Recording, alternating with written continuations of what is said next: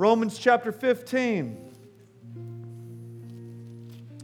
I want to uh, read to you this morning from this great book and this great chapter. It only gets better and better as we go. Verse 22 through verse 29 this morning, if you'll follow along in your Bible. It says this This is the reason I have so often been hindered from coming to you.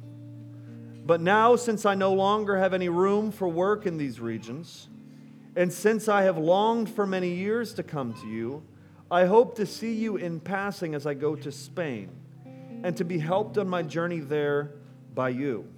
Once I have enjoyed your company for a while. At the present, however, I'm going to Jerusalem bringing aid to the saints. For Macedonia and Achaia have been pleased to make some contribution for the poor among the saints at Jerusalem. For they were pleased to do it, and indeed they owe it to them. For if the Gentiles have come to share in their spiritual blessings, they ought also to be of service to them in material blessings. When therefore I have completed this and have delivered to them what has been collected, I will leave for Spain by way of you. I know that when I come to you, I will come in the fullness of the blessing of Christ. I want to preach to you this morning on these verses on the theme giving to God's work. Please pray with me. And let's ask God to help us as we study this morning. Father, we thank you for your text. We thank you for this revealed word. We pray that you would speak to us, God. Help me as I communicate, that I would communicate with clarity, with truthfulness, your word, not merely my ideas, that you would open our hearts to be shaped by Christ this morning. It's in Jesus' name we pray. Amen.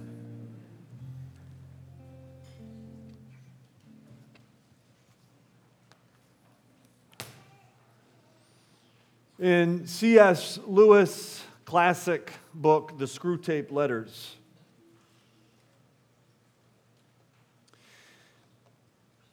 a fictional demon is instructing his fictional nephew, Demon, on how to destroy humanity.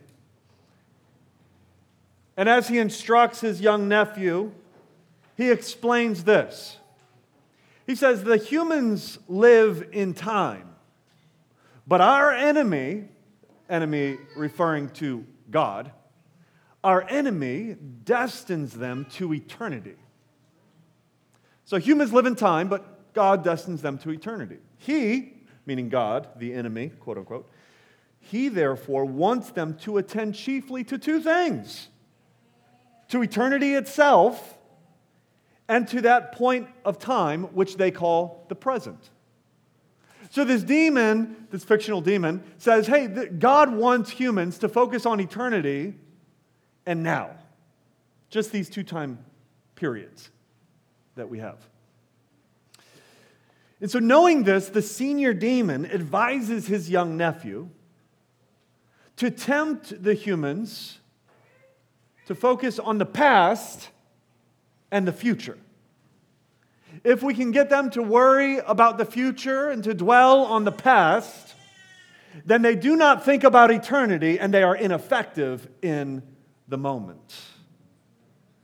I wonder if anybody says, hmm, you see where I'm going here. You see, we're tempted as humans. We're tempted to spend our time regretting the past and worried about the future, not thinking of eternity, and therefore wholly ineffective today. We're tempted to focus on yesterday's failures, contemplating the concerns of tomorrow, and missing present opportunities. We're tempted to regret time that we cannot get back, and worry about time that we know nothing of. We don't even know if we'll have it. And we're missing eternity and today. When I read Paul and I read this, this passage, my first just kind of impression is man, Paul is focused on eternity. He's just constantly pushing for this eternal goal, and that drives how he thinks about the present. Now, eternity is not explicitly mentioned in the verses I just read to you. Yet, eternity and his focus on eternity is undergirding everything he says here as he's talking to the Romans in this great letter. We feel a relentless effectiveness in Paul's writing and in Paul's work. We feel a relentless pursuit of partnership and collaboration with the church in Rome as they, in verse 24, support his ministry. Now he's going to Spain. Paul just doesn't stop, he just keeps going. And as we look at verse 24, and it, it really, in some ways, it, verse 24 is the key to understanding this whole passage. What we're doing here is we're, we're realizing that Romans, in part, is a missionary letter, it's a support letter. In part, Paul is saying, hey, I have plans to go to Spain, and I'm hoping that you're going to help me get there in verse 24. That's the key to understanding the whole, the whole passage. And I'll explain it to you as we go. And so I want to talk then about Paul's reasoning as to why the church in Rome would want to give to the work in Spain. Why would the church care to give to God's work elsewhere? And it's a legitimate question because we, as regular human beings, have things to do. We have places to go. We've got games we want to play. We've got jobs we want to get. We've got problems that we need to solve. And so often, as we're living our lives, we feel like we're in this vortex of bewilderment. We are perplexed in our allegiances, we are disordered in our devotion. And so then the call for us to spend ourselves on behalf of the hungry, as uh, Jeremiah says, and satisfy the needs of the oppressed, that sounds like somebody else's job, but not mine. Someone else can care to give up themselves to God's work, but I got too much of my own work that I can't even keep up with, much less giving to God's. So, what's natural for us, and this is our tendency, this is, I'm, I'm kind of warning us here. What's natural for us is to care about me and mine to just focus on myself and to focus on those that I feel immediately responsible for and block everything else out. What's unnatural, it becomes natural with the Holy Spirit. We're going to talk about this. It's our new natural. What is the truly blessed life is to live for a bigger cause. And that cause is eternity an eternal focus. So this morning we're in Romans 15. If you're new here, uh, it's good to know that we just simply are going through the book of Romans, and here we are in Romans chapter 15. That's why we chose this passage. It's a passage on giving. And if you're thinking, oh man, this is the first time here, it's another church that talks about giving, they must talk about giving every Sunday. Well, we don't. That just proves this is your first time here. But Romans 15 is really interesting, and I, I, I like the breakdown of this. Because what we saw last week, Romans 15, verses 14 through 21, was Paul's strategy taking the gospel all the way around the Mediterranean where Christ was not known. Now, in verses 23 through 29, he talks about giving to missions to this cause as he's now going to Spain. And then next time we're in Romans, in two weeks, Eric's preaching next Sunday. Next time we're in Romans, we'll look at verses 30 through 32, where Paul talks about praying for missions.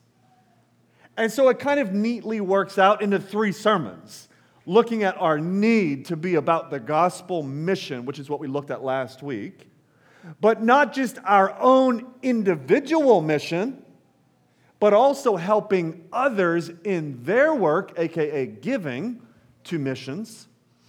And not only that, but next time, praying for missions. So today we're looking at giving. Why does, why does this matter?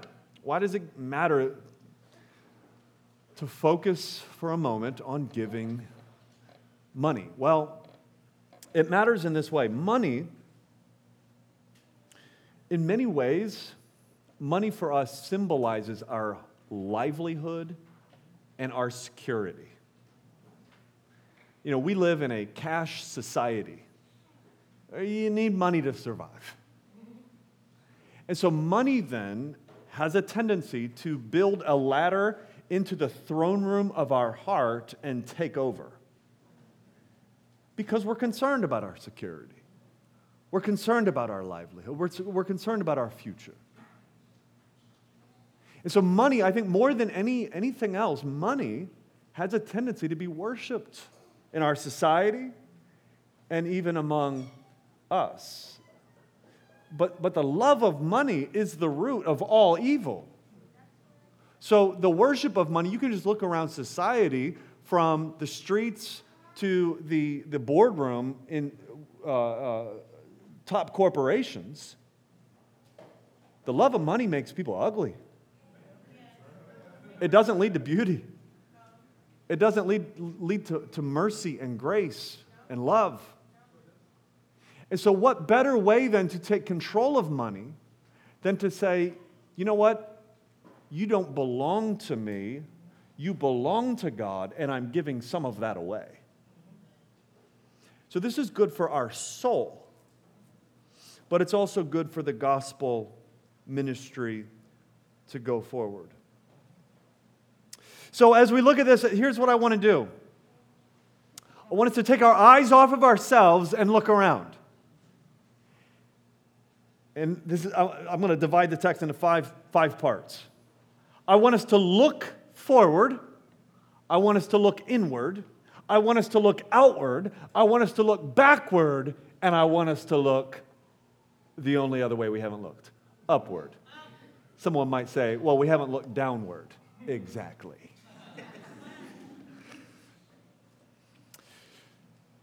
In this text, Paul is coming off of this conversation on, hey, I really wanted to visit you, Roman churches, but I haven't because I've been going where there have been no churches to plant churches. And so that's why he never came to Rome, because there's a faithful church or a number of churches that are already there.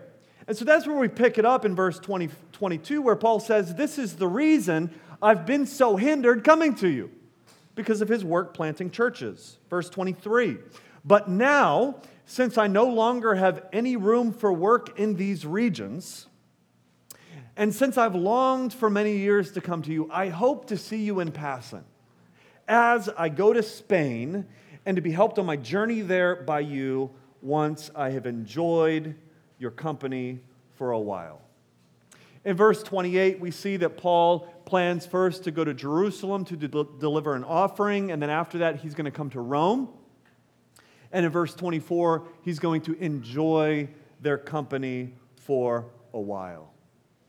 You know, Paul wants to see Rome, but you know that Paul wants to see Rome for a different reason than you want to see Rome? Paul doesn't want to see Rome just simply because it's the current capital of the world. He's not going to see Rome to, to, uh, to see the sights and to drink good wine and to, uh, to enjoy the cathedrals, which don't yet exist.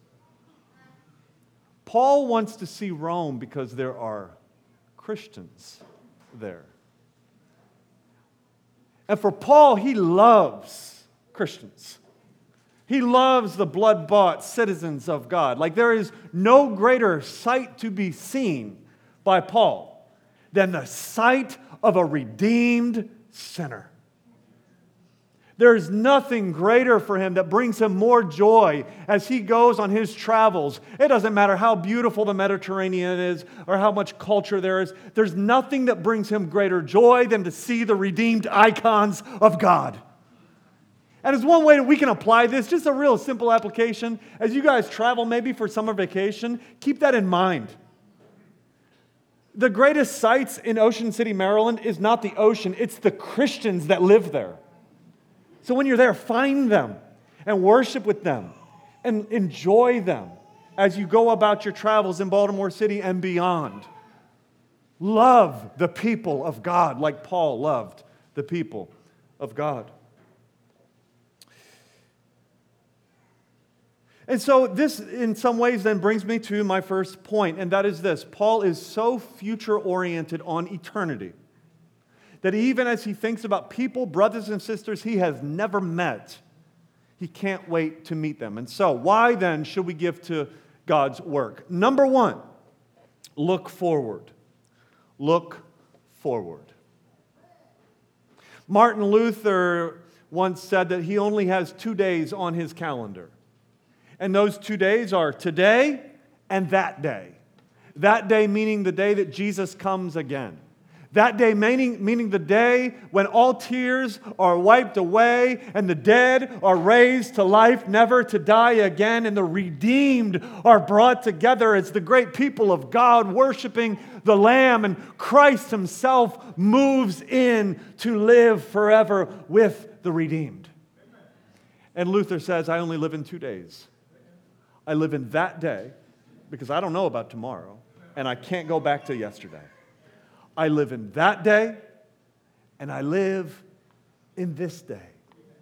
You see, when I was growing up, I remember hearing people say, Don't be so heavenly minded, you're no earthly good. Do you know that that's impossible? That's impossible. Like Luther himself was very heavenly minded, and he probably did more earthly good than most Christians over the last 500 years. And how much more so the Apostle Paul, who is so focused on that future destination of heaven. When you read the writings of Paul, his motivation was never something to attain on earth, it was always the sweet by and by. But it didn't make him paralyzed today. You know, unlike some of our past philosophers, religion didn't cause him to just be lax and sit back on his hands and not do anything for society. But no, it actually had the reverse effect. His eternal mind, focusing on that day, made him more effective today, not less. And so we look forward. We are a forward looking people. For Paul, he's fueled by it. He's fueled by this final day. Think about it. Paul just spent 20 years traveling the Mediterranean, planting churches everywhere that Christ is not known. And what he said is is Roman churches, I can finally come and visit you because there's no place left to go. Amen. This dude has been busy. Like he looks around and he's like, everywhere in this entire region, there is a missionary sending gospel presence.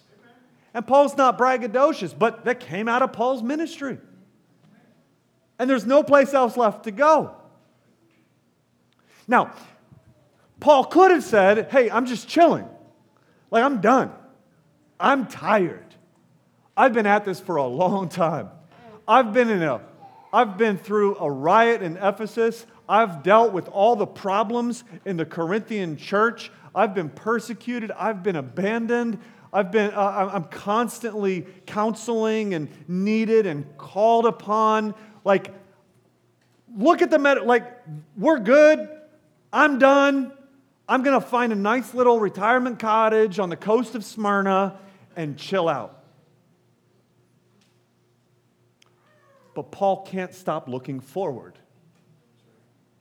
And so as he looks forward, he sees a, past Italy and he sees Spain, new territory, a new frontier, men and women who have never heard the name of Jesus, souls that are dying without any hope in eternity.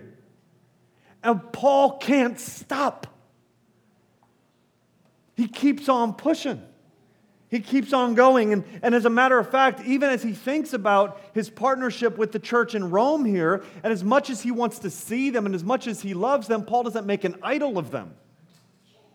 I mean, I, I, the feeling I get is like, I really want to be with you. I really want to see with you, see you. And by the way, I'm going to. We're going to enjoy each other's company, but I'm just passing through because we're going to be together for all of eternity.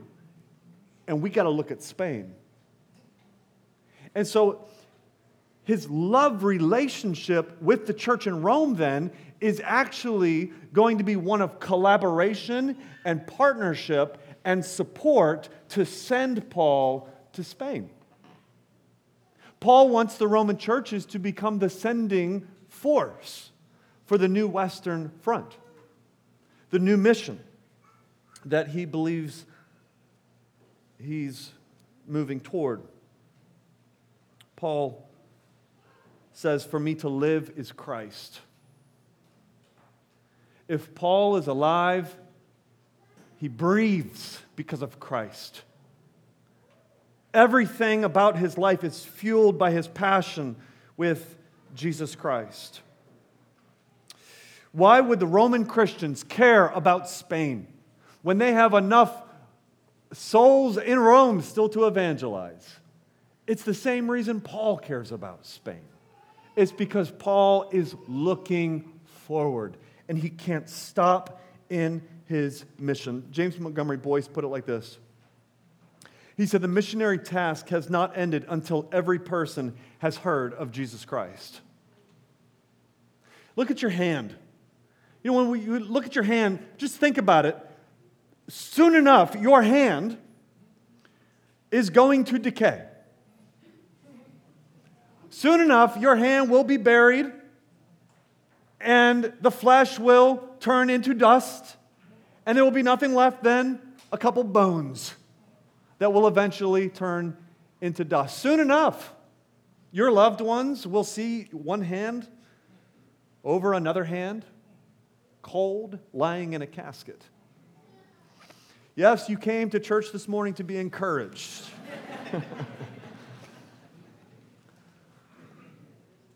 but let's be real for a minute. Life is quickly fading.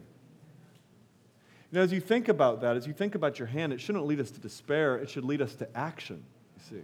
That's, that's the Christian deliberation, it's the Christian motivation. What will you do with your hand? What will you do with your strength? What will you do with your words? How will you use this time that the Lord has given you? For Paul, he says, One thing I do, I forget what is behind and I strain toward what is ahead. And he doesn't mean a focus on just simply his plans for the next 20 years. When he says, I strain toward what ahead, he qualifies it by saying, I press on toward the goal. And for Paul, the goal was not a nice retirement or a nice house or a nice life. The goal was to win the prize for which God has called me heavenward in Christ Jesus. Why care about the souls of those we'll never see? Because in an unrelenting fashion, we look forward. Secondly, why we give to God's work. Secondly, we look inward. We look inward, in ourselves. So, Paul, he goes on and he uses the Greek churches here as a model. So, the reason he references what he's doing, I think, is to show the Romans a motivation and an encouragement to think about supporting his work to Spain. And so in verse 25, he says he's going to take Jerusalem aid. He's taking the saints there, a gift that has been given. He's going to hand deliver it in verse 28.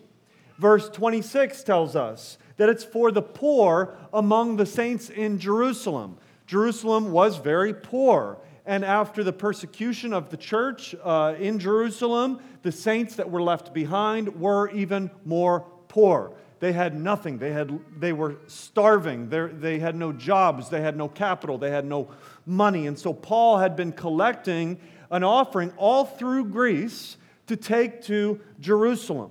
And so he references here Macedonia and Achaia. This, these are two areas that really compose all of Greece. And what he's saying is, is I'm taking to Jerusalem an offering from these churches there for their benefit. But what I want to focus on and point out is in verse 26 and 27.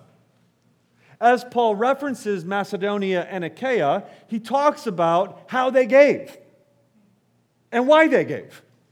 And what he says is, verse 26, they were pleased. Somebody say, pleased. pleased. They were pleased to make some contribution. Verse 27, again, he says they were pleased to do it.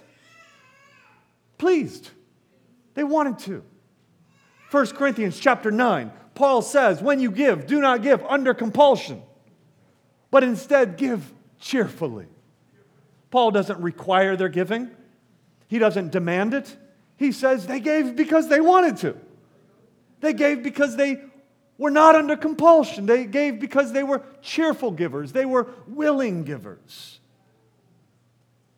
Has God given you resources to share for gospel work, for an eternal impact? Have you ever filled out one of these forms and no matter what answer you give, there's like another click drop down uh, form that you have to fill out? Well, imagine we're doing that right now. Do you have any resources to share? Somebody clicks, No, I don't. Drop down, new question. Answer. So 2 Corinthians chapter 8 verse 2 through 4. As Paul is talking about how the Macedonians gave. How did they give? Well, we're told in Romans 15 that the Macedonians were pleased to. In 2 Corinthians 8, he says this about the Macedonians.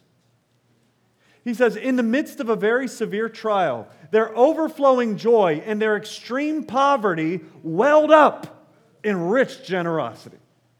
And then he says, For I testify that they gave as much as they were able and even beyond their ability, entirely on their own. They urgently pleaded with us for the privilege of sharing in this service to the Lord's people. What he's saying is, is Oh, by the way, these Macedonians, they were poor. He, not just poverty, he says extreme poverty.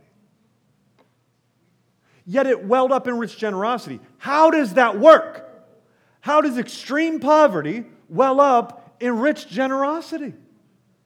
And he goes on to say that they gave as much as they were able and even beyond their ability, meaning God blessed their desire to give, and God made it to where they were able to give even beyond their ability. Why did they do it? He says they pleaded with us. They pleaded with us to let us share in this service to the Lord's people. So, no, I, I can't give. I don't have, I've got my own needs. Answer needs at home never means that we should be careless about the needs elsewhere. Yes, the Lord gives us resources to meet our needs as a church, individually, and we should always be seeking to give according to our ability and beyond our ability for the work of God. Well, another person might click on my form here, yes, I do have resources to share. All right? The Lord has given me a job. I know how to make some dollars. Um, I've got an extra room in my house. I've got food in my fridge. Well, then, saints, be pleased to give. Be pleased to give. See, here's the principle we are to look inside of ourselves, look inward, is my point, and ask ourselves, what is my heart's desire? And what we discover is that the gospel transforms our heart's desire.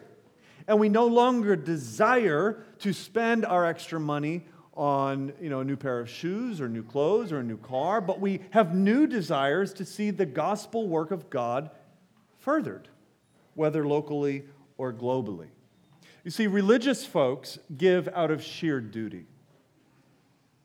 And I could say that unreligious folks give out of a sense of shame and guilt.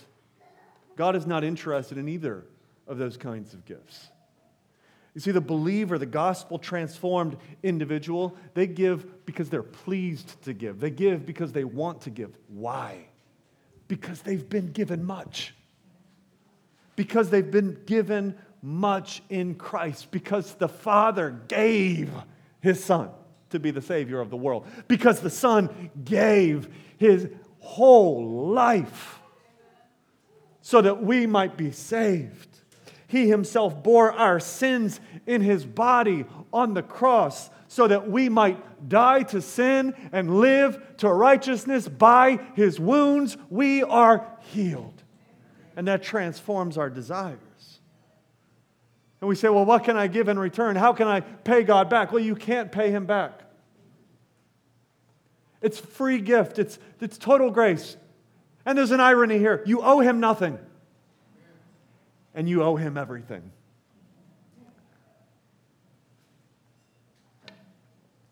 But drops of grief can ne'er repay the debt of love I owe. Here, Lord, I give myself away.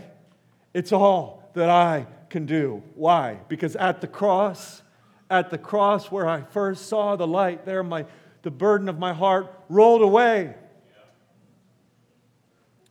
And it was there by grace I received my sight, and now I'm happy all the day. Happy to give. We look inward. Why do we give to God's work? It's because you want to. That's why. Someone might say, well, why, why are you sharing not just your money, but your other resources? Why are you so generous with your home? Why are you so generous with your car? Why are you so generous with your people? Why are you so generous with your clothing? Why are you so generous with your cash? Whatever it is. Why? It's, I don't, I, it's because I want to. I'm pleased to. And I want to share in this service to God's people. That's why. That's why we give to missions. Some say, well, I'll give when I'm rich. I'll give when I'm rich. A lot of people say that actually. Yeah, well, two things. Number one, you'll never be rich. No, I'm just. Maybe you will. I don't know. I hope some of you are. But listen, if that is your mentality, you won't give when you're rich. A good friend of mine works with very, very wealthy people. He's a pastor of a church where the average member is a millionaire. And he said some of them are extremely generous. But he said it's the hardest work I've ever been called to. because most of them are building barns most of them see their money as their money that they earned. It's their security, and they are afraid to part with it. Others say, well, okay, we're supposed to give cheerfully and willingly. I can't do that. so I won't give at all. I heard somebody, somebody came a couple years ago, somebody, somebody came up to me after the service and they were like, you know, Joel, um, just want to let you know, I haven't been giving lately because I can't do it cheerfully.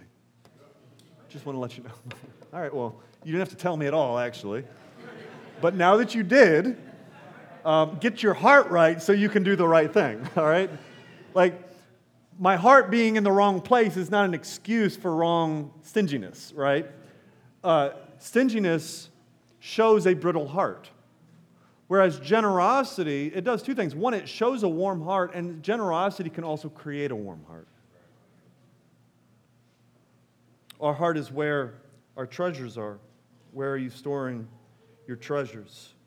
So the Christian then says, I give because I want to. I look inward and I have this inner compulsion. So, like the Macedonians, like those in Achaia, we're pleased to give to God's work. So, let's look forward and let's look inward. Number three, let's look outward outward. And what I mean is just look around at each other. This is what I mean by outward. We look at each other as we give. We don't give as individual philanthropists, we don't give just on our own, but we give collectively. We give as a fellowship, we give as a community, meaning our joy in giving is actually part of our joy in fellowship as a church. It's a joyful thing together. We want to enjoy things together.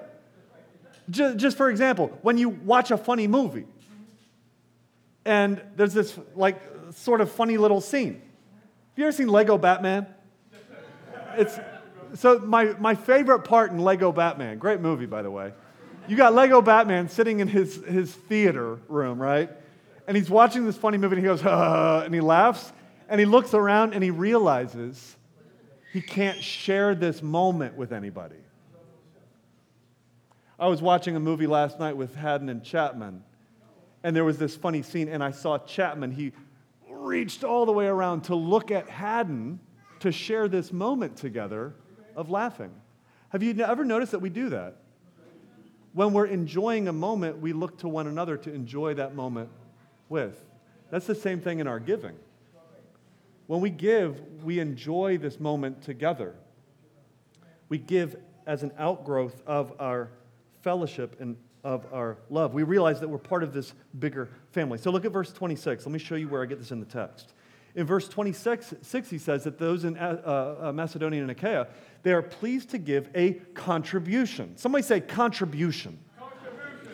That word feels cold in the text, doesn't it? But in the Greek, the word is koinonion. And I don't know, you know, if you got like an elementary understanding of gr- the Greek language, but koinonia means what? Anybody? Fellowship. So this contribution is connected with the concept of fellowship, meaning their giving was part of their fellowship together. It was an outgrowth and an extension of the overflow of participation in the body of Christ. Meaning we don't give to BG&E as an overflow of our fellowship. But when we take up an offering on a Sunday morning and give it to God's work, or when we give a specific offering to someone, or we send Jaden Gadsden out on missions, or whatever we're doing. You know, I think of last uh, uh, December, we took up an offering together to help pay for a kidney transplant for a pastor that, that we're uh, seeking to support. That, that is different than given to BG&E. That is an outgrowth of our love for one another.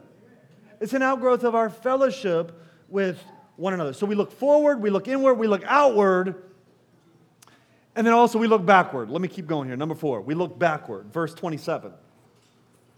Verse 27 tells us why those in Achaia and Macedonia were pleased to give.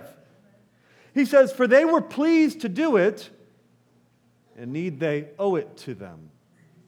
For if the Gentiles have come to share in their spiritual blessings, then ought, they ought also to be of service to them in material blessings. He's saying the reason they give was because they looked backward and they saw that they were blessed spiritually from their ministry. Well, what does this mean? Remember, the, the 12 apostles all came out of Jerusalem. The reason those in Achaia and those in Macedonia, those in all of this known world at the time, the reason any of them became Christians was because of the ministry coming out of Jerusalem. And so, what he's saying is that as they look backward, what they see is that they've been spiritually blessed by these ministers, and so they owe it to them to bless them with material things. Now, um, this is not just a sermon about paying me as a pastor, but I do want to make a quick point here, all right? This is my little qualification.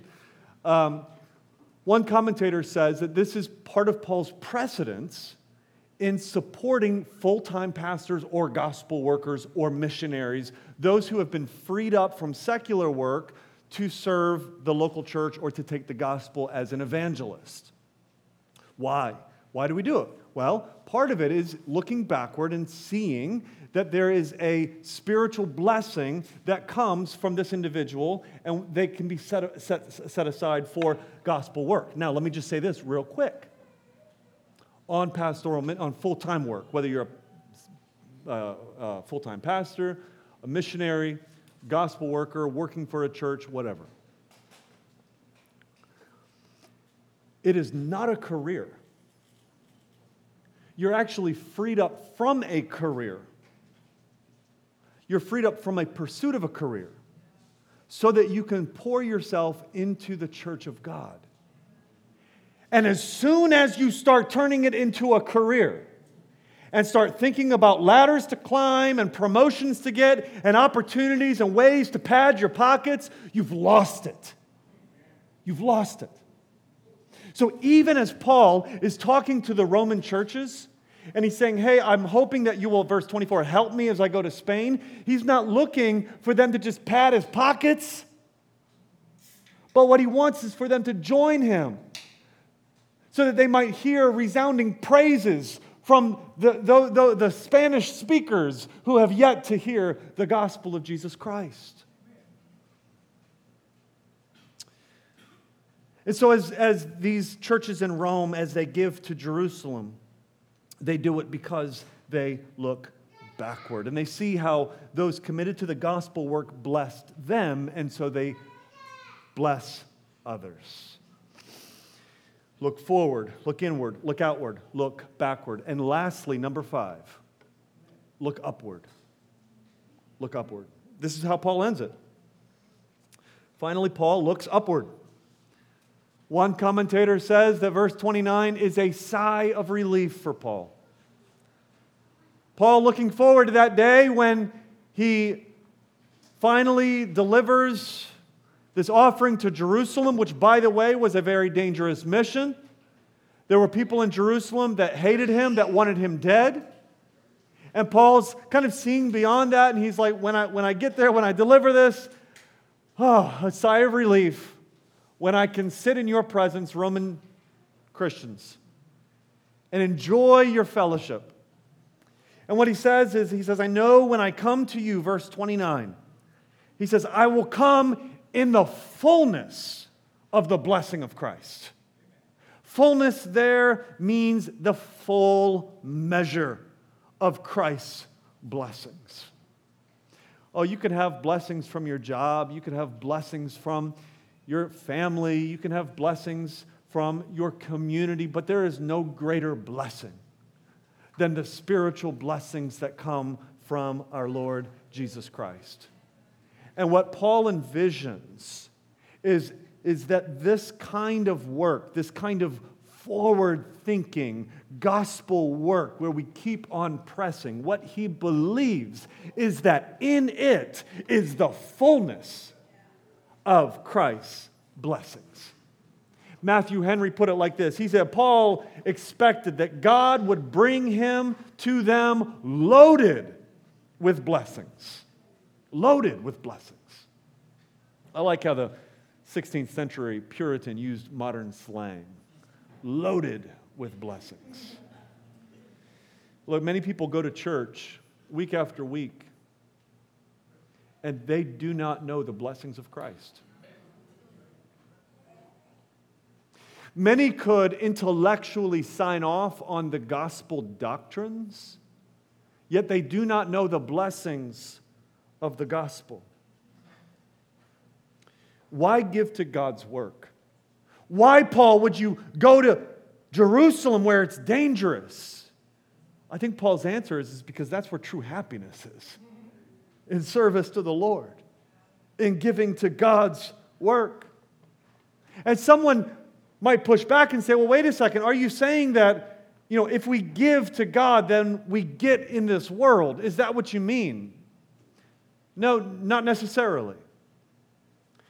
You know, for Paul, as this story is played out, when Paul does go to Jerusalem, he ends up getting arrested there.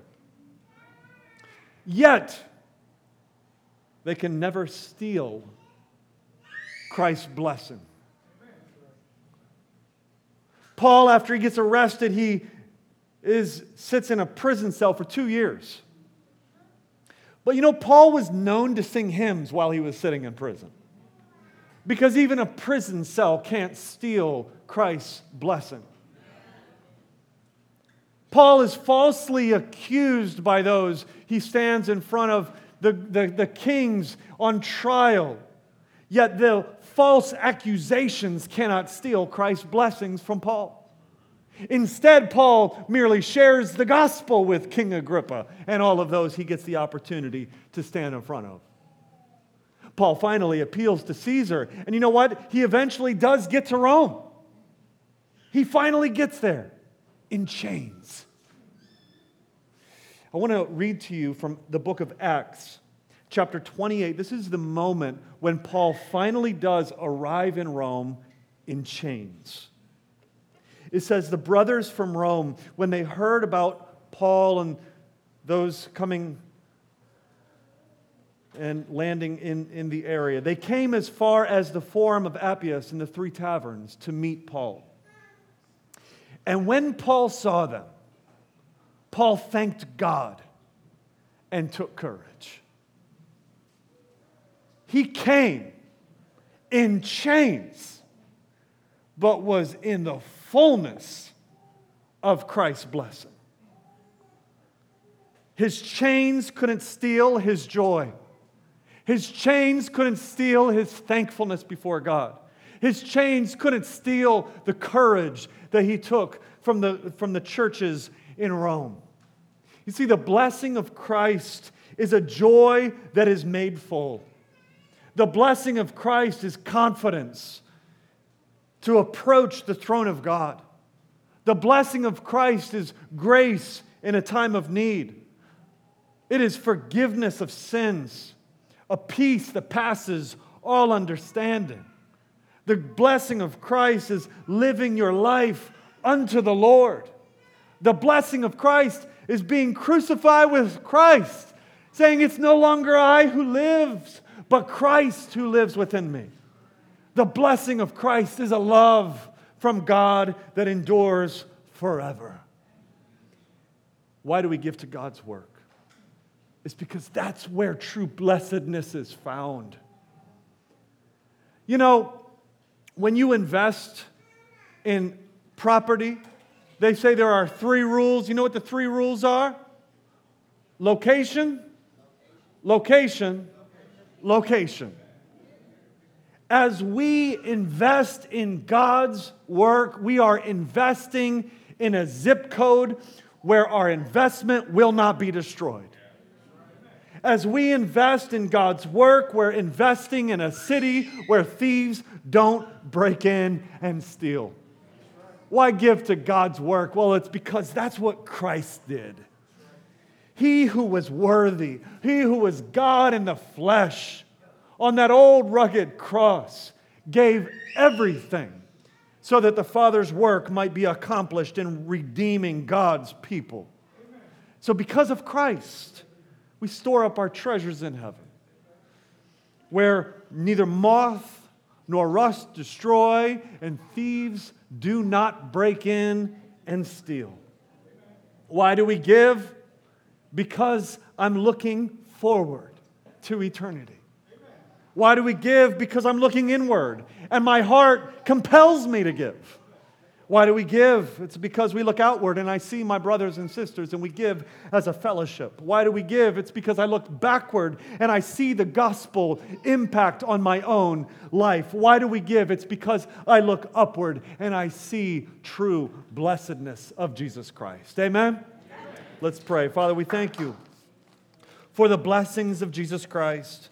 We thank you for the fact that we are citizens of this new world that is coming. And God, I pray that we, as citizens of this kingdom, would be people that give to that work, that we would live in these two days, today and that day that is to come, that we might be most effective now, in this day, for your work, for the good of the people around us, for your glory. It's in Jesus' name we pray. Amen.